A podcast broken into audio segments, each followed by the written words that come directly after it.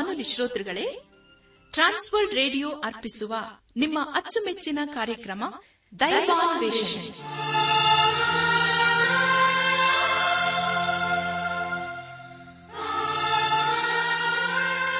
ಆತ್ಮೀಯ ಶ್ರೋತೃ ಬಾಂಧವರಿಗೆ ಪ್ರೀತಿಯ ನಮಸ್ಕಾರ.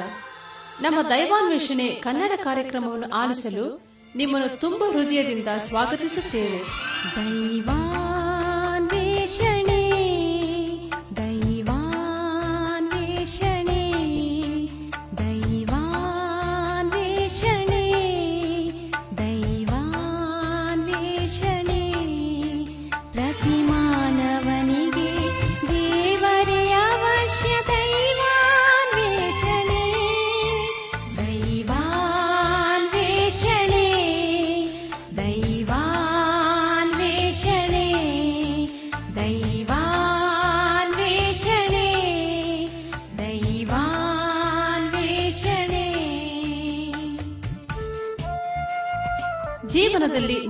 ಸಂತೋಷ, ಸಮಾಧಾನ, ಸಂತೃಪ್ತಿಯನ್ನು ಪಡೆಯಲು ಹಾತೊರೆಯುತ್ತಿರುವಿರಾ? ಹಾಗಾದರೆ ಬನ್ನಿ ಪ್ರಿಯರೇ, ನಿಮಗೆಂದೇ ಪ್ರೀತಿಯಿಂದ ಪ್ರಸಾರ ಮಾಡುವ ದೈವಾನ್ವೇಷಣೆ ಕಾರ್ಯಕ್ರಮವನ್ನು ಆಲಿಸಿರಿ.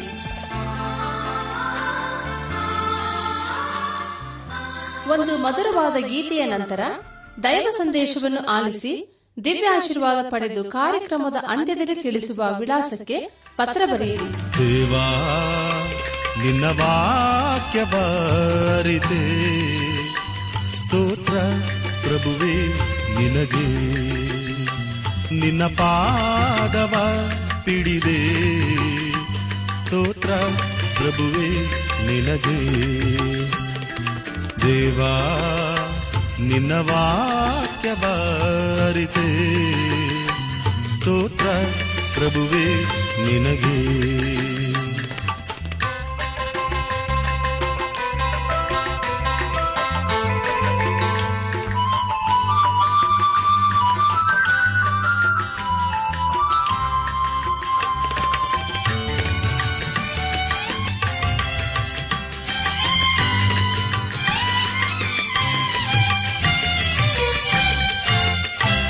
ನನ್ ರಕ್ಷಣೆ, ನಿನ್ನಿಂದಲೇ ಎಂಬೂರು ನಾನರಿತೆ.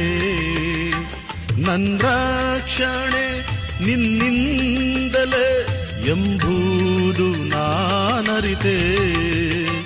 ಪರಿಶುದ್ಧ ದೇವನೇ, ಕರುಣಾಳು ಕ್ರಿಸ್ತನೇ. ದೇವಾ ನಿನ್ನ ವಾಕ್ಯ ಬಾರಿದೆ ಸ್ತೋತ್ರ ಪ್ರಭುವೇ ನಿನಗೆ.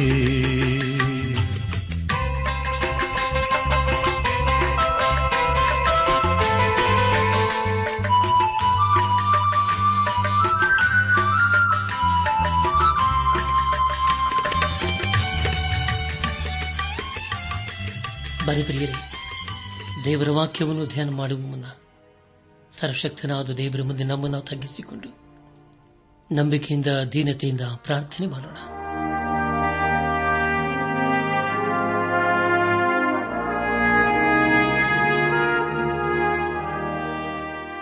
ತಮ್ಮನ್ನು ಬಹಳವಾಗಿ ಪ್ರೀತಿ ಮಾಡಿ ಸಾಕಿ ಸಲಹುವ ನಮ್ಮ ರಕ್ಷಕನಲ್ಲಿ ತಂದೆಯಾದ ದೇವರೇ, ನಿನ್ನ ಪರಿಶುದ್ಧವಾದ ನಾಮವನ್ನು ಕೊಂಡಾಡಿ ಹಾಡಿ ಸ್ತುತಿಸುತ್ತೇವೆ. ಕರ್ತನೆ ದೇವಾದಿದೇವನೇ ರಾಜಾದಿರಾಜನೇ ನಿನ್ನ ನಮ್ಮ ಜೀವಿತದಲ್ಲಿ ಇರುವಾದ ದೇವರಾಗಿದ್ದುಕೊಂಡು. ನಿನ್ನ ಜೀವನ ವಾಕ್ಯಗಳ ಮೂಲಕ ನಮ್ಮನ್ನು ಆಶ್ರಯಿಸ್ತಾ ಬಂದರೆ ಸ್ತೋತ್ರಪ್ಪ.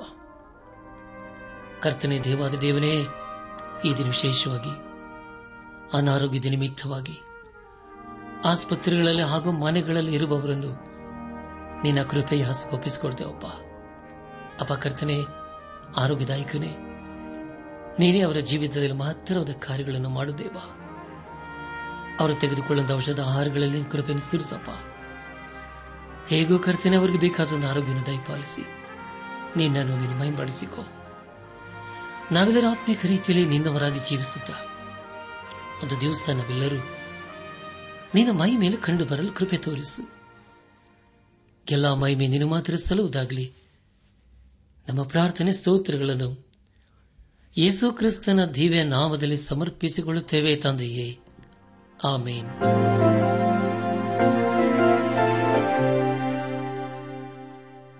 ನನ್ನ ಆತ್ಮೀಕ ಸಹೋದರ ಸಹೋದರಿಯರೇ, ದೇವರ ವಾಕ್ಯವನ್ನು ಧ್ಯಾನ ಮಾಡುವ ಮುನ್ನ ನಿಮ್ಮ ನಿಮ್ಮ ಸತಿಭೇದ ಪೆನ್ನು ಪುಸ್ತಕದೊಂದು ಸಿದ್ಧರಾಗಿದ್ದಿರಲ್ಲವೇ?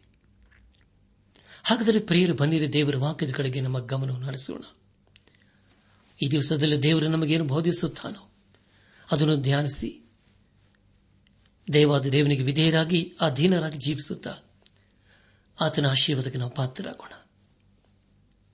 ದೇವರ ವಾಕ್ಯವನ್ನು ಸ್ಮರಿಸುವವನು, ಸುಕ್ಷೇಮವನ್ನು ಪಡೆಯುವನು ಯೋಹವನಲ್ಲಿ ಭರವಸೆ ಇಡುವನು ಭಾಗ್ಯವಂತನೆಂಬುದಾಗಿ ದೇವರ ವಾಕ್ಯದಲ್ಲಿ ಓದುತ್ತೇವೆ. ಕಳೆದ ಕಾರ್ಯಕ್ರಮದಲ್ಲಿ ನಾವು ಎಹೆಚ್ಗೆಲ್ ಪರವಾದನ ಗ್ರಂಥದ ಮೊದಲನೇ ಅಧ್ಯಾಯ ಐದರಿಂದ ಎರಡನೇ ಅಧ್ಯಾಯದ ಮೊದಲನೇ ವಾಚನದವರೆಗೆ ಧ್ಯಾನ ಮಾಡಿಕೊಂಡು ಅದರ ಮೂಲಕ ನಮ್ಮ ನಿಜ ಜೀವಿತಕ್ಕೆ ಬೇಕಾದ ಅನೇಕ ಆತ್ಮಿಕ ಪಾಠಗಳನ್ನು ಕಲಿತುಕೊಂಡು ಅನೇಕ ರೀತಿಯಲ್ಲಿ ಆಶೀರ್ವಿಸಲ್ಪಟ್ಟಿದ್ದೇವೆ. ಇದೆಲ್ಲ ದೇವರ ಮಹಾಕೃಪೆ ಹಾಗೂ ಸಹಾಯವಾಗಿದೆ. ದೇವರಿಗೆ ಮಹಿಮೆ ಉಂಟಾಗಲಿ. ಇಂದು ನಾವು ಎಚ್ಕೆಲ್ ಪ್ರವಾದನ ಗ್ರಂಥದ ಎರಡನೇ ಅಧ್ಯಾಯ, ಎರಡರಿಂದ ಮೂರನೇ ಅಧ್ಯಾಯದ ಇಪ್ಪತ್ತನೇ ವಚನದವರೆಗೆ ಧ್ಯಾನ ಮಾಡಿಕೊಳ್ಳೋಣ. ಪ್ರಿಯ ಸಹೋದರ, ಸಹೋದರಿಯರೇ ಈ ವಚನಗಳಲ್ಲಿ ಬರೆಯಲ್ಪಟ್ಟಿರುವಂತಹ ಮುಖ್ಯ ವಿಷಯಗಳು ಹೀಗಿವೆ. ಪ್ರವಾದಿಯು, ಪ್ರಬೋಧಿಸತಕ್ಕ ಜನರ ಮೂರ್ಖತನ, ಪ್ರವಾದಿಗೆ ಲಭಿಸಿದ ವರ ಎಂಬುದಾಗಿಯೂ, ಪ್ರವಾದಿಗೆ ಅವಶ್ಯಕವಾದಂತಹ ಸ್ಥೈರ್ಯ, ಪ್ರವಾದಿಯು ತನ್ನ ಉದ್ಯೋಗ ಸ್ಥಳಕ್ಕೆ ಸೇರಿದ್ದು ಹಾಗೂ ಪ್ರವಾದಿಯ ಮೇಲೆ ಬಿದ್ದ ಭಾರ ಎಂಬ ವಿಷಯಗಳ ಕುರಿತು ನಾವು ಧ್ಯಾನ ಮಾಡಲಿದ್ದೇವೆ. ಪ್ರಿಯ ಸಹೋದರ, ಸಹೋದರಿಯರೇ, ಮುಂದೆ ನಾವು ಧ್ಯಾನ ಮಾಡುವಂತಹ ಎಲ್ಲ ಹಂತಗಳಲ್ಲಿ ದೇವರನ್ನಾತುಕೊಂಡು ಮುಂದೆ ಮುಂದೆ ಸಾಗೋಣ. ಎರಡನೇ ಅಧ್ಯಾಯ, ಎರಡನೇ ವಚನದಲ್ಲಿ ಹೀಗೆ ಓದುತ್ತೇವೆ. ಆತನು ಈ ಮಾತನ್ನು ಹೇಳಿದ ಕೂಡಲೇ ದೇವರಾತ್ಮವು ನನ್ನೊಳಗೆ ಸೇರಿ ನಾನು ಎದ್ದು ನಿಂತುಕೊಳ್ಳುವಂತೆ ಮಾಡಿತು. ಆಗ ನನ್ನೊಡನೆ ಮಾತಾಡಿದಾತನ ನುಡಿಯನ್ನು ಚೆನ್ನಾಗಿ ಕೇಳಿದೆನು ಎಂಬುದಾಗಿ. ಪ್ರಿಯ ಸಹೋದರ, ಸಹೋದರಿಯರೇ, ಮೊದಲನೇ ವಚನದಲ್ಲಿ ಹೀಗೆ ಓದಿಕೊಂಡಿದ್ದೇವೆ. ಆತನು ನನಗೆ, ನರಪುತ್ರನೇ, ಎದ್ದು ನಿಂತುಕೋ, ನಿನ್ನ ಸಂಗಡ ಮಾತಾಡುವನೆಂದು ಹೇಳಿದನು ಎಂಬುದಾಗಿ. ಕರ್ತನ ಪ್ರಿಯರಾದವರೇ, ಇಲ್ಲಿ ದೇವರ ಆತ್ಮನು ಕೆಲನಿಗೆ ಬಲವನ್ನು ಅನುಗ್ರಹಿಸಿ ಅವನು ತನ್ನ ಕಾರ್ಯವನ್ನು ಮಾಡುವ ಹಾಗೆ ನಡೆಸುತ್ತಿದ್ದಾನೆ. ಅದೇ ರೀತಿಯಲ್ಲಿ ದೇವರು ತನ್ನ ಕಾರ್ಯವನ್ನು ಮಾಡಲು ನಮ್ಮನ್ನು ಕರೆಯುವುದಾದರೆ ತನ್ನ ಬಲವನ್ನು ನಮಗೆ ಅನುಗ್ರಹಿಸಿ ನಮ್ಮನ್ನು ಉಪಯೋಗಿಸಿಕೊಳ್ಳುತ್ತಾನೆ. ದೇವರ ಕಾರ್ಯವನ್ನು ಮಾಡಬೇಕಾದರೆ ದೇವರ ಬಲದಿಂದಲೇ ಮಾಡಲು ಸಾಧ್ಯ. ದೇವರಿಗೆ ಮಹಿಮೆಯುಂಟಾಗಲಿ. ಮೋಶೆ ಇಸ್ರಾಯೇಲರ ನಾಲ್ವತ್ತು ವರ್ಷದ ಅರಣ್ಯ ಪ್ರಯಾಣದಲ್ಲಿ ದೇವರ ಕಾರ್ಯವನ್ನು ಮಾಡಲು ಸಾಧ್ಯವಾಯಿತು. ಆದರೆ ಆ ಕಾರ್ಯವನ್ನು ಅದಕ್ಕೆ ಮುಂಚೆ ಮಾಡಲು ಸಾಧ್ಯವಾಗಲಿಲ್ಲ. ಎಚ್ಕೆಲರ್ನನ್ನು ದೇವರು ಅತಿ ಕಠಿಣವಾದ ಕಾರ್ಯವನ್ನು ಮಾಡಲು ಕರೆಯುತ್ತಿದ್ದಾನೆ. ಎಚ್ಕೆಲ್ ಪ್ರವಾದನೆ ಗ್ರಂಥ ಎರಡನೇ ಅಧ್ಯಾಯ. ಮೂರು ಹಾಗೂ ನಾಲ್ಕನೇ ವಚನಗಳನ್ನು ಓದುವಾಗ ಆತನು ನನಗೆ ಹೀಗೆ ಹೇಳಿದನು, ನರಪುತ್ರನೇ, ನನಗೆ ವಿರುದ್ಧವಾಗಿ ತಿರುಗಿ ಬಿದ್ದು ದ್ರೋಹ ಮಾಡಿದ ಜನಾಂಗದವರಾದ ಇಸ್ರಾಯೇಲರ ಬಳಿಗೆ ನಿನ್ನನ್ನು ಕಳಿಸುವೆನು ಈ ದಿನದವರೆಗೂ ಅವರು ಅವರ ಪಿತೃಗಳು ನನಗೆ ಅಪರಾಧ ಮಾಡುತ್ತಲೇ ಇದ್ದಾರೆ. ನಾನು ಯಾವ ಸಂತಾನದವರ ಬಳಿಗೆ ನಿನ್ನನ್ನು ಕಳಿಸುತ್ತೇನೋ ಆ ಸಂತಾನದವರು ನಾಚಿಕೆಗೆಟ್ಟವರು, ಹಠಗಾರರು ಆಗಿರುತ್ತಾರೆ. ನೀನವರಿಗೆ ಕರ್ತನಾದ ಯಹೋವನಿ ಇಂತನ್ನುತ್ತಾನೆಂದು ನೋಡಿ ಎಂಬುದಾಗಿ. ನನ್ನ ಆತ್ಮಿಕ ಸಹೋದರ, ಸಹೋದರಿಯರಿ, ದಯಮಾಡಿ ಗಮನಿಸಿ. ಇದು ದೇವರಿಂದ ಬಂದಂತಹ ಅದ್ಭುತವಾದಂತಹ ಹೇಳಿಕೆಯಾಗಿದೆ. ಈ ಪ್ರವಾದನ ಪುಸ್ತಕದಲ್ಲಿ ನನಗೆ ವಿರುದ್ಧವಾಗಿ ತಿರುಗಿ ಬಿದ್ದು ದ್ರೋಹ ಮಾಡಿದ ಜನಾಂಗ ಎಂಬುದಾಗಿ ಪದೇ ಪದೇ ಈ ಸರಹಲರು ಕೂತು ಓದುತ್ತೇವೆ. ಪ್ರಿಯ ಸಹೋದರ, ಸಹೋದರಿಯರಿ, ಈ ದಿವಸಗಳಲ್ಲಿ ವಿಶ್ವಾಸಿಗಳು ಎಂಬುದಾಗಿ ಕರೆಯಲ್ಪಟ್ಟವರು ದೇವರ ಸುವಾರ್ತೆಯನ್ನು ಹಾಗೂ ದೇವರ ವಾಕ್ಯವನ್ನು ತಿರಸ್ಕರಿಸುತ್ತಾರೆ. ಆದರೂ ಅವರು ವಿಶ್ವಾಸಿಗಳ ಸಭೆಯಲ್ಲಿಯೇ ಇರುತ್ತಾರೆ.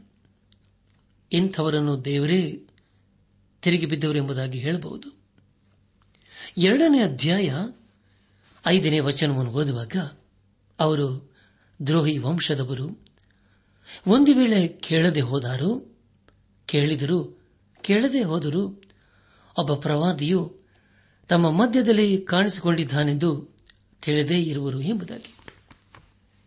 ಕರ್ತನಲ್ಲಿ ಪ್ರಿಯರಾದವರೇ, ಇಲ್ಲಿ ದೇವರು ಯಹೆಚ್ಕೆಲನಿಗೆ ಹೇಳುವುದೇನೆಂದರೆ, ನಿನ್ನನ್ನು ಯಾರ ಮಧ್ಯದಲ್ಲಿ ಕಳಿಸುತ್ತೇನೋ ಅವರು ನನ್ನ ಮಾತನ್ನು ಕೇಳಿದರೂ ಸರಿಯೇ, ಕೇಳದೆ ಹೋದರೂ ಸರಿಯೇ, ಅವರಿಗೆ ನೀನು ನನ್ನ ಕುರಿತು ಹೇಳಲೇಬೇಕು ಎಂಬುದಾಗಿ. ಜನರಿಗೆ ಹೇಚ್ಕೆಲನು ದೇವರಿಂದ ಬಂದ ಪ್ರವಾದಿ ಎಂಬುದಾಗಿ ತಿಳಿದಿದ್ದರೂ ಅವನ ಮಾತನ್ನು ಕೇಳಲಿಲ್ಲ. ಪ್ರಿಯರೇ, ಇದು ಎಂಥ ದುಃಖಕರವಾದಂಥ ಸಂಗತಿಯಲ್ಲವೇ? ನಮ್ಮ ಧ್ಯಾನವನ್ನು ಮುಂದುವರೆಸಿ. ಏಜ್ ಕೇಲ್ ಪ್ರವಾದನೆ ಗ್ರಂಥ ಏಳನೇ ಅಧ್ಯಾಯ ಆರನೇ ವಚನವನ್ನು ಓದುವಾಗ, ನರಪುತ್ರನೇ, ನೀನು ಮುಳ್ಳು ಕಂಬಗಳಿಗೆ ಸಿಕ್ಕಿಕೊಂಡು ಚೇಳುಗಳ ನಡುವೆ ವಾಸಿಸುವಂತೆ ಅವರ ಮಧ್ಯದಲ್ಲಿದ್ದರೂ ಅವರಿಗೆ ಭಯಪಡಬೇಡ ಅವರ ಗದರಿಕೆಗೆ ಹೆದರದಿರು.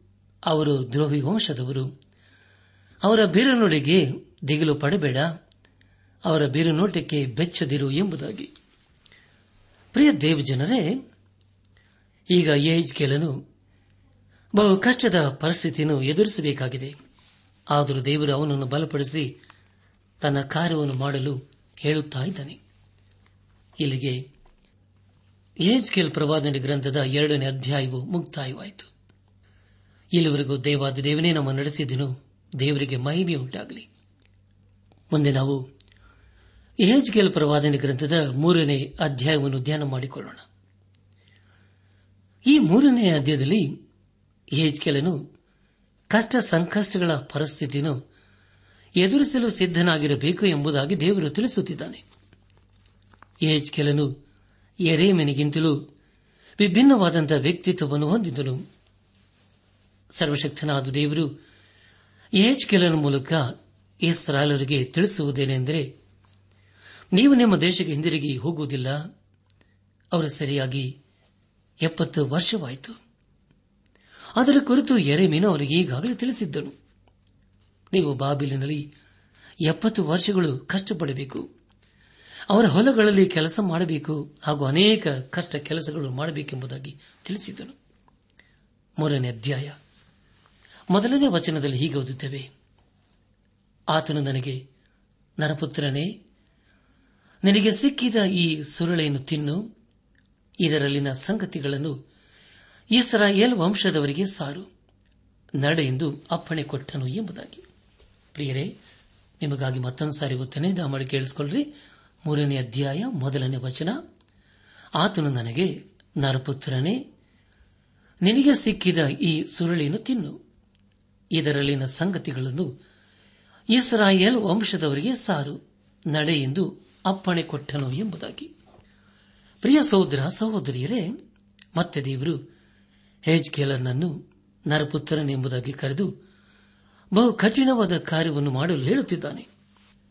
ಮೊದಲಿನ ವಚನದಲ್ಲಿ ಹೀಗೆ ಓದಿಕೊಂಡಿದ್ದೇವೆ. ಅದೇನೆಂದರೆ ನರಪುತ್ರನೇ, ನಿನಗೆ ಸಿಕ್ಕಿದ ಈ ಸುರಳಿಯನ್ನು ತಿನ್ನು.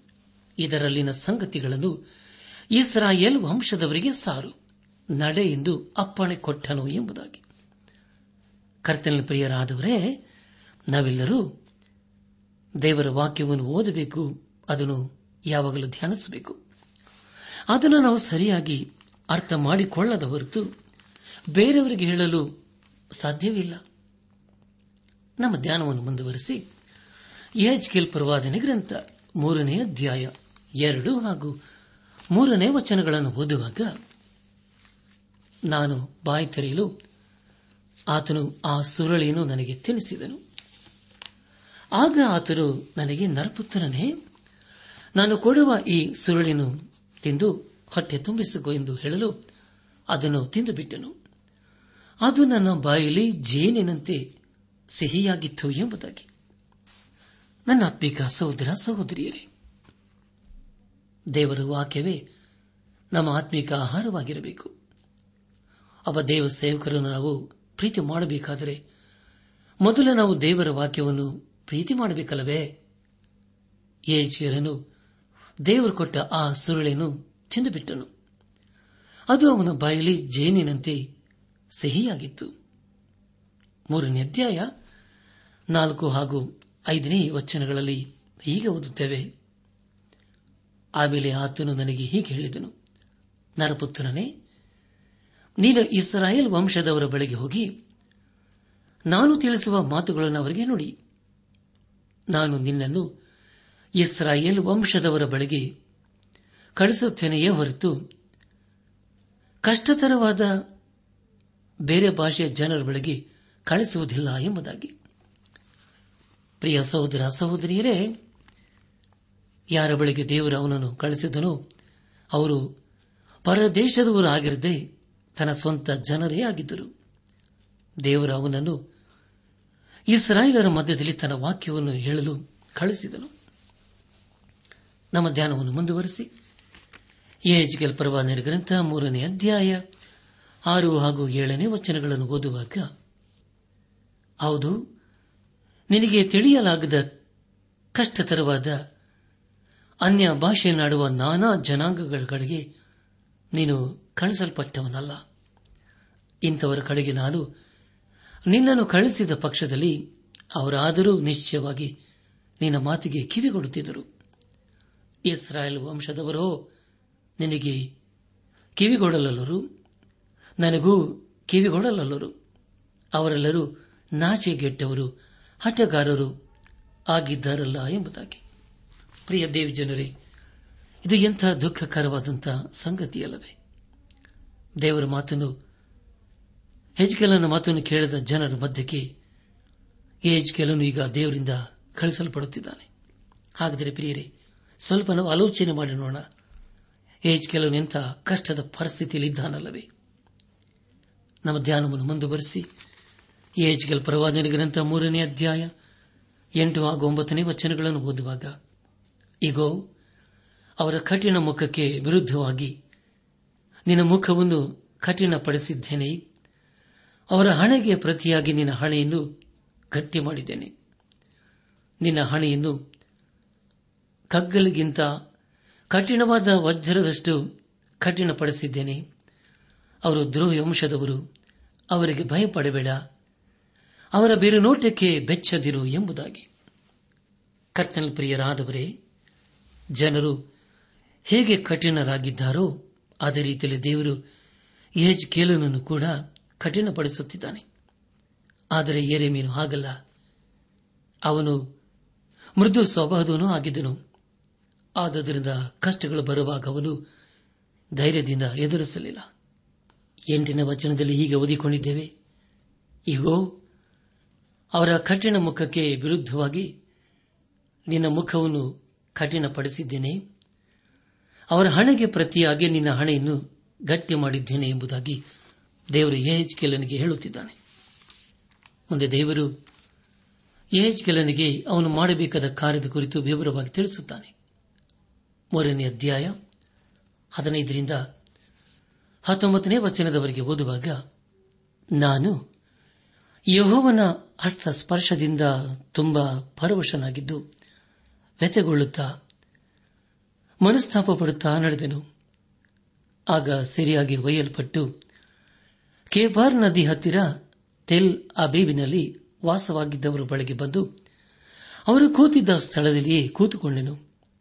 ಏಳು ದಿವಸ ಅಲ್ಲೇ ಅವರ ಮಧ್ಯದಲ್ಲಿ ಸ್ತಬ್ಧನಾಗಿ ಇದ್ದುಬಿಟ್ಟನು. ಏಳು ದಿವಸಗಳಾದ ಮೇಲೆ ಯಹೋನು ಈ ಮಾತನ್ನು ನನಗೆ ದಯಪಾಲಿಸಿದನು. ನರಪುತ್ರನೇ, ನಾನು ನಿನ್ನನ್ನು ಇಸ್ರಾಯೇಲ್ ವಂಶದವರ ಮೇಲೆ ಕಾವಲುಗಾರನಾಗಿ ನೇಮಿಸಿದ್ದೇನೆ.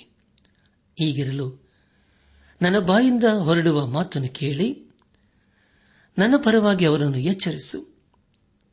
ನಾನು ದುಷ್ಟನಿಗೆ ಸತ್ತೇ ಸಾಯುವೆಂದು ನುಡಿಯುವಾಗ ನೀನು ಅವನನ್ನು ಎಚ್ಚರಿಸದೆಯೂ ಅವನು ತನ್ನ ದುರ್ಮಾರ್ಗವನ್ನು ಬಿಟ್ಟು ತನ್ನ ಪ್ರಾಣವನ್ನು ಉಳಿಸಿಕೊಳ್ಳುವಂತೆ ಅವನಿಗೆ ಬುದ್ಧಿ ಹೇಳದೆಯೂ ಇದ್ದರೆ ಆ ದುಷ್ಟನು ತನ್ನ ಅಪರಾಧದಿಂದ ಸಾಯಬೇಕಾಗುವುದು. ಅವನ ಮರಣಕ್ಕಾಗಿ ನಿನಗೆ ಮುಯ್ಯ ತೀರಿಸುವೆನು. ನೀನು ದುಷ್ಟನನ್ನು ಎಚ್ಚರಿಸಿದರೂ ಅವನು ತನ್ನ ದುಷ್ಟತನವನ್ನು, ದುರ್ಮಾರ್ಗವನ್ನು ಬಿಡದೆ ಹೋದರೆ ತನ್ನ ಅಪರಾಧದಿಂದ ಸಾಯುವನು. ನೀನು ನಿನ್ನ ಪ್ರಾಣವನ್ನು ಉಳಿಸಿಕೊಂಡಿರುವಿ ಎಂಬುದಾಗಿ. ನನ್ನ ಆತ್ಮಿಕ ಸಹೋದರ ಸಹೋದರಿಯರೇ, ಎಂಥ ಅದ್ಭುತವಾದಂಥ ವೇದ ವಾಚನಗಳಲ್ಲವೇ ಇಲ್ಲಿ ಸರ್ವಶಕ್ತನಾದ ದೇವರು ಏಜ್ ಕೇಲನನ್ನು ತನ್ನ ಜನರನ್ನು ಎಚ್ಚರಿಸುವ ಸಲುವಾಗಿ ಒಬ್ಬ ಕಾವಲುಗಾರನಾಗಿ ನೇಮಿಸುತ್ತಿದ್ದಾನೆ. ಅವನನ್ನು ಅವರು ಇಷ್ಟಪಡದೇ ಇದ್ದರೂ ಅವರನ್ನು ತನ್ನ ವಾಕ್ಯದ ಮೂಲಕ ಎಚ್ಚರಿಸಬೇಕಾಗಿತ್ತು. ಇಲ್ಲದಿದ್ದರೆ ದೇವರು ಮತ್ತು ಹೇಳುವುದನೆಂದರೆ ನೀನು ಅವರನ್ನು ಎಚ್ಚರಿಸದೆ ಹೋದರೂ ಅವರು ಪಾಪದಲ್ಲಿಯೇ ಸಾಯುತ್ತಾರೆ. ಆಗ ಅದಕ್ಕೆ ನೀನೇ ಹೊಣೆಯಾಗುವಿ ಎಂಬುದಾಗಿ. ನೀನು ಹೇಳಿದರೂ ಅವರು ಕೇಳದೆ ಹೋದರೆ ಅವರ ನಾಶನಕ್ಕೆ ಅವರೇ ಹೊಣೆಯಾಗುತ್ತಾರೆ ಎಂಬುದಾಗಿ.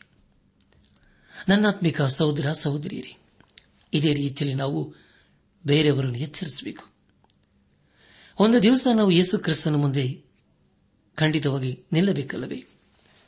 ಹಳೆ ಒಡಂಬಡಿಕೆಯಲ್ಲಿ ಕಾವಲುಗಾರನೆಂಬುದಾಗಿ ಹೇಳುವಾಗ ಅವನು ನಗರವನ್ನು ಎಚ್ಚರಿಕೆಯಿಂದ ಕಾಯಬೇಕಾಗಿತ್ತು. ಕಾವಲುಗಾರನು ಎಲ್ಲಾ ಸಮಯಗಳಲ್ಲಿ ಎಚ್ಚರಿಕೆಯಿಂದ ಇದ್ದು ತನ್ನ ಕಾರ್ಯವನ್ನು ನಿರ್ವಹಿಸಬೇಕಾಗಿತ್ತು. ಕಾವಲುಗಾರನ ಕುರಿತು ಸತ್ಯವಿಧದಲ್ಲಿ ಅನೇಕ ಕಡೆ ಓದುತ್ತೇವೆ. ಉದಾಹರಣೆಗೆ ಯಶಪ್ರವಾದನೆ ಗ್ರಂಥ ಅರವತ್ತೆರಡನೇ ಅಧ್ಯಾಯ ಆರನೇ ವಚನ, ಕೀರ್ತನೆಗಳ ಪುಸ್ತಕ, ನೂರ ಇಪ್ಪತ್ತೇಳು, ಒಂದರಲ್ಲಿ ಹೀಗೆ ಓದುತ್ತೇವೆ. ಯರೂಸಲಮೇ, ನಾನು ನಿನ್ನ ಪೌಳೆ ಗೋಡೆಗಳಲ್ಲಿ ಕಾವಲುಗಾರರನ್ನು ನೇಮಿಸಿದ್ದೇನೆ. ಅವರ ಹಗಲು ಇರುಳು ಮೌನವಾಗಿರರು ಎಂಬುದಾಗಿಯೂ ಯಹೋವನ್ನು ಮನೆ ಕಟ್ಟದಿದ್ದರೆ ಅದನ್ನು ಕಟ್ಟುವರು, ಕಟ್ಟುವುದು ವ್ಯರ್ಥ. ಯಹೋವನ ಪಟ್ಟಣವನ್ನು ಕಾಯ್ದಿದ್ದರೆ ಕಾವಲುಗಾರನು ಅದನ್ನು ಕಾಯುವುದು ವ್ಯರ್ಥ ಎಂಬುದಾಗಿ. ನನ್ನ ಆತ್ಮೀಕ ಸಹೋದರ, ಸಹೋದರಿಯರೇ, ಎಂಥ ಅದ್ಭುತವಾದಂತಹ ವೇದ ವಾಚನಗಳಲ್ಲವೇ ರೋಮಾಯದ ಆದಿದ ಕಾರದಲ್ಲಿ ದಿನವನ್ನು ನಾಲ್ಕು ಭಾಗವಾಗಿ ವಿಂಗಡಿಸಿ, ಅದರಲ್ಲಿ ಕಾವಲುಗಾರರು ತಮ್ಮ ತಮ್ಮ ಕೆಲಸವನ್ನು ಮಾಡುವ ಹಾಗೆ ಜವಾಬ್ದಾರಿಯನ್ನು ವಹಿಸಲಾಗುತ್ತಿತ್ತು. ಪ್ರಿಯ ದೇವಜನರೇ, ಪ್ರವಾದಿಯದ ಏಷಾಯನು ಕಾವಲುಗಾರರ ಜವಾಬ್ದಾರಿ, ಕಾವಲು ಕಾಯುವುದೇ ಅಲ್ಲ, ಅವನ ದೃಷ್ಟಿ ಕೂಡ ಸರಿಯಾಗಿರಬೇಕಾಗಿತ್ತು. ಕತ್ತಲೆಯಲ್ಲಿ ದೂರದಿಂದಲೇ ಶತ್ರುಗಳನ್ನು ಗುರುತಿಸಬೇಕಾಗಿತ್ತು. ಈ ಎಲ್ಲಾ ಸಂಗತಿಗಳ ಕುರಿತು ಪ್ರವಾದಿ ದೇಶವನ್ನು ತಿಳಿಸುತ್ತಾನೆ? ನಮ್ಮ ಧ್ಯಾನವನ್ನು ಮುಂದುವರೆಸಿ. ಎಚ್ ಕೆಲ್ ಪ್ರವಾದನೆ ಗ್ರಂಥ ಮೂರನೇ ಅಧ್ಯಾಯ. ಇಪ್ಪತ್ತನೇ ವಚನವನ್ನು ಓದುವಾಗ, ಇದಲ್ಲದೆ ಶಿಷ್ಟನು ತನ್ನ ಶಿಷ್ಟತನವನ್ನು ಬಿಟ್ಟು ಅಧರ್ಮ ಮಾಡಿ ನಾನು ಅವನ ಮುಂದೆ ಒಡ್ಡಿದ ಆಟಂಕವನ್ನು ಎಳೆಯುವುದರೆ ಅವನು ಸತ್ತೇ ಸಾಯುವನು. ನೀನು ಅವನನ್ನು ಎಚ್ಚರಿಸದೆ ಹೋದ ಕಾರಣ ಅವನು ತನ್ನ ಪಾಪದಿಂದ ಸಾಯಬೇಕಾಯಿತು. ಅವನು ಮಾಡಿದ ಸುಕೃತ್ಯಗಳು ಲೆಕ್ಕಕ್ಕೆ ಬಾರವು ಅವನ ಮರಣಕ್ಕಾಗಿ ನಿನಗೆ ಮುಯ್ಯ ತೀರಿಸುವೆನು ಎಂಬುದಾಗಿ. ಪ್ರಿಯರೇ ಎಂಥ ಭಯಂಕರವಾದಂಥ ವೇದ ವಚನಗಳಿವೆ ನಿಮಗಾಗಿ ಮತ್ತೊಂದು ಸಾರಿ ಓದ್ತೇನೆ, ದಯಮಾಡಿ ಕೇಳಿಸಿಕೊಳ್ಳ್ರಿ. ಹೆಚ್ ಕೆಲ್ ಪರವಾದನ ಗ್ರಂಥ ಮೂರನೇ ಅಧ್ಯಾಯ ಇಪ್ಪತ್ತನೇ ವಚನ. ಇದಲ್ಲದೆ, ಶಿಷ್ಟನು ತನ್ನ ಅಶಿಷ್ಟತನವನ್ನು ಬಿಟ್ಟು ಅಧರ್ಮ ಮಾಡಿ ನಾನು ಅವನ ಮುಂದೆ ಒಡ್ಡಿದ ಆಟಂಕವನ್ನು ಎಡವಿದರೆ ಅವನು ಸತ್ತೇ ಸಾಯುವನು. ನೀನೇ ಅವನನ್ನು ಎಚ್ಚರಿಸದೆ ಹೋದ ಕಾರಣ ಅವನು ತನ್ನ ಪಾಪದಿಂದ ಸಾಯಬೇಕಾಯಿತು. ಅವನು ಮಾಡಿದ ಸುಕೃತ್ಯಗಳು ಲೆಕ್ಕಕ್ಕೆ ಬಾರವು. ಅವನ ಮರಣಕ್ಕಾಗಿ ನಿನಗೆ ಮೈ ತೀರಿಸುವೆನು ಎಂಬುದಾಗಿ. ನನ್ನಾತ್ಮಿಕ ಸಹೋದರ, ಸಹೋದರಿಯರೇ, ವಿಶ್ವಾಸಿ ಮತ್ತೆ ಪಾಪದಲ್ಲಿ ಬೀಳಬಹುದು ಎಂಬುದಾಗಿ ದೇವರು ವಾಕ್ಯದಲ್ಲಿ ಎಲ್ಲಿಯೂ ನಾವು ಓದುವುದಿಲ್ಲ. ಏಜ್ಕೆಲನು ಧರ್ಮಶಾಸ್ತ್ರದ ಕಾಲದಲ್ಲಿ ಜೀವಿಸುತ್ತಿದ್ದನು. ಆದರೆ ಇಂದು ನಾವು ಕೃಪಾ ಕಾಲದಲ್ಲಿ ಜೀವಿಸುತ್ತಾ ಇದ್ದೇವೆ. ಯೋಹನ್ ಬರೆದ ಮೊದಲನೇ ಪತ್ರಿಕೆ ಮೂರನೇ ಅಧ್ಯಾಯ ಒಂಬತ್ತನೇ ವಚನದಲ್ಲಿ ಹೀಗೆ ಓದುತ್ತೇವೆ. ದೇವರಿಂದ ಹುಟ್ಟಿದವನು ಪಾಪ ಮಾಡನು. ದೇವರ ಜೀವೋ ಅವನಲ್ಲಿ ನೆಲೆಗೊಂಡದೆ ಅವನು ದೇವರಿಂದ ಹುಟ್ಟಿದ ಕಾರಣ ಪಾಪ ಮಾಡುವನಾಗಿರಲಾರನು ಎಂಬುದಾಗಿ. ನನ್ನಾತ್ಮಿಕ ಸಹೋದರ, ಸಹೋದರಿಯರೇ, ನಾವು ಪಾಪದಲ್ಲಿ ಜೀವಿಸುತ್ತಾ ಇರುವುದಾದರೆ ಅದನ್ನು ಬಿಟ್ಟು ಪಶ್ಚಾತ್ತಾಪದಿಂದ ಯೇಸು ಕ್ರಿಸ್ತನ ಬಳಿಗೆ ಬಂದು ಬಿಡುಗಡೆಯನ್ನು ಹೊಂದಿಕೊಳ್ಳಬೇಕು. ಹೇಜ್ಕೇಲನನ್ನು ದೇವರು ಒಬ್ಬ ಕಾವಲುಗಾರರನ್ನಾಗಿ ನೇಮಿಸಿ ತನ್ನ ಜನರನ್ನು ತನ್ನ ಕಡೆಗೆ ತಿರುಗಿಸಿಕೊಳ್ಳಲು ಇಷ್ಟಪಡುತ್ತಾನೆ. ಹೌದಲ್ಲ ಪ್ರಿಯರೇ? ದೇವರು ಹೇಜ್ಕೇಲನಿಗೆ ಇಂತಹ ಜವಾಬ್ದಾರಿತವಾದಂತಹ ಸೇವೆಯನ್ನು ಗ್ರಹಿಸಿದನಲ್ಲವೇ? ಹದಿನೆಂಟನೇ ವಚನದಲ್ಲಿ ಹೀಗೆ ಓದಿಕೊಂಡಿದ್ದೇವೆ. ಅದೇನೆಂದರೆ, ನೀನು ಅವನನ್ನು ಎಚ್ಚರಿಸದೆಯೂ ಅವನು ತನ್ನ ದುರ್ಮಾರ್ಗವನ್ನು ಬಿಟ್ಟು ತನ್ನ ಪ್ರಾಣವನ್ನು ಉಳಿಸಿಕೊಳ್ಳುವಂತೆ ಅವನಿಗೆ ಬುದ್ಧಿ ಹೇಳದೆಯೂ ಇದ್ದರೆ ಆ ದುಷ್ಟನು ತನ್ನ ಅಪರಾಧದಿಂದ ಸಾಯಬೇಕಾಗುವುದು. ಅವನ ಮರಣಕ್ಕಾಗಿ ನಿನಗೆ ಮೈಯ ತೀರಿಸುವನೆಂಬುದಾಗಿ ದೇವರು ಹೇಜಿಕಲಂಗೆ ಹೇಳುತ್ತಾನೆ. ಈ ಸಂದೇಶವನ್ನು ಆಲಿಸುತ್ತಿರುವ ನನ್ನಾತ್ಮಿಕ ಸಹೋದರ ಸಹೋದರಿಯರೇ, ದೇವರ ಉದ್ದೇಶವೆಂದರೆ ನಾವೆಲ್ಲರೂ ರಕ್ಷಿಸಲ್ಪಡಬೇಕು. ನಾವೆಲ್ಲರೂ ಆತನ ರಾಜ್ಯಕ್ಕೆ ಸೇರಬೇಕು ಎಂಬುದಾಗಿ. ಆದುದರಿಂದಲೇ ತನ್ನ ಜೀವಳ ವಾಕ್ಯಗಳ ಮೂಲಕ ನಮ್ಮನ್ನು ಎಚ್ಚರಿಸುತ್ತಲೂ ಬಲಪಡಿಸಲು ಬಂದಿದ್ದಾನೆ. ಆದುದರಿಂದ ಆಲಿಸಿದ ವಾಕ್ಯಕ್ಕೆ ನಮ್ಮ ಜೀವಿತವನ್ನು ಸಮರ್ಪಿಸಿಕೊಂಡು ಅದಕ್ಕೆ ವಿಧೇಯರಾಗಿ, ಅಧೀನರಾಗಿ, ಬದ್ಧರಾಗಿ ಜೀವಿಸುತ್ತಾ, ನಮ್ಮ ಜೀವಿತದ ಮೂಲಕ ದೇವರನ್ನು ಘನಪಡಿಸುತ್ತಾ ಆತನ ಆಶೀರ್ವಾದಕನ ಪಾತ್ರರಾಗೋಣ. ಪ್ರಿಯ ದೇವಜನರೇ, ಈ ಲೋಕದಲ್ಲಿ ದೇವರ ನಮಗೆ ಕೊಡಲ್ಪಟ್ಟಿರುವಂತಹ ಜವಾಬ್ದಾರಿತವಾದ ಸೇವೆಯನ್ನು ನಂಬಿಗಸ್ತರಾಗಿ ಮಾಡುತ್ತಾ ಆತನ ದೃಷ್ಟಿಯಲ್ಲಿ ನಾವು ಯೋಗ್ಯರಾಗಿ ಕಂಡುಬಂದು ಆತನ ಆಶೀರ್ವಾದಕನ ಪಾತ್ರರಾಗೋಣ.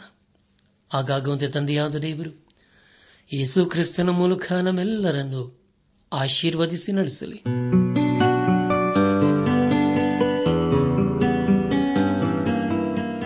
ಪ್ರಿಯರೇ, ನಿಮಗೆ ಪ್ರಾರ್ಥನೆಯ ಅವಶ್ಯಕತೆ ಇದ್ದರೆ ನಿಮ್ಮಲ್ಲಿ ಏನಾದರೂ ಸಂದೇಹ ಅಥವಾ ಸಲಹೆಗಳಿದ್ದರೆ, ದಯಮಾಡಿ ದೂರವಾಣಿಯ ಕರೆ ಮೂಲಕ ನಮಗೆ ತಿಳಿಸಿರಿ. ನಮ್ಮ ಮೊಬೈಲ್ ದೂರವಾಣಿ ಸಂಖ್ಯೆ ಒಂಬತ್ತು ಎಂಟು ನಾಲ್ಕು ಐದು ಆರು ಒಂದು ಆರು ನಾಲ್ಕು ಒಂದು ಎರಡು.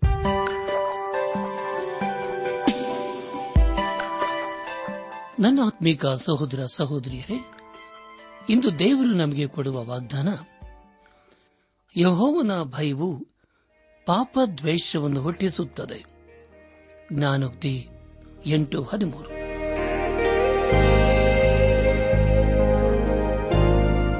ಪ್ರಿಯರೇ, ದೈವಾನ್ವೇಷಣೆ ಕಾರ್ಯಕ್ರಮವು ನಿಮ್ಮ ಅನುದಿನ ಜೀವನಕ್ಕೆ ಬೇಕಾದ ನವ ಉತ್ತೇಜನ ಹಾಗೂ ಆಶೀರ್ವಾದ ನೀಡಿದೆ ಎಂದು ನಾವು ನಂಬುತ್ತೇವೆ. ನಿಮ್ಮ ಅನಿಸಿಕೆ ಹಾಗೂ ಅಭಿಪ್ರಾಯ ನಮ್ಮೊಂದಿಗೆ ಪತ್ರದ ಮೂಲಕ, ಇಮೇಲ್ ಅಥವಾ ದೂರವಾಣಿ ಮೂಲಕ ದಯಮಾಡಿ ತಿಳಿಸಿರಿ.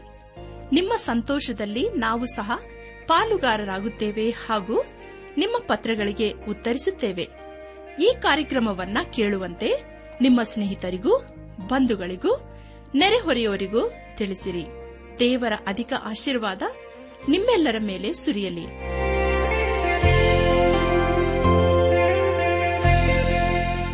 ನಮ್ಮ ವಿಳಾಸ ದೈವಾನ್ ವೇಷಣೆ ಟ್ರಾನ್ಸ್ ವರ್ಲ್ಡ್ ರೇಡಿಯೋ ಇಂಡಿಯಾ, ಟಪಾಲು ಸಂಖ್ಯೆ ನಾಲ್ಕು ಮೂರು ಎರಡು ಸೊನ್ನೆ, ಬೆಂಗಳೂರು ಐದು ಆರು ಸೊನ್ನೆ ಸೊನ್ನೆ ನಾಲ್ಕು ಮೂರು.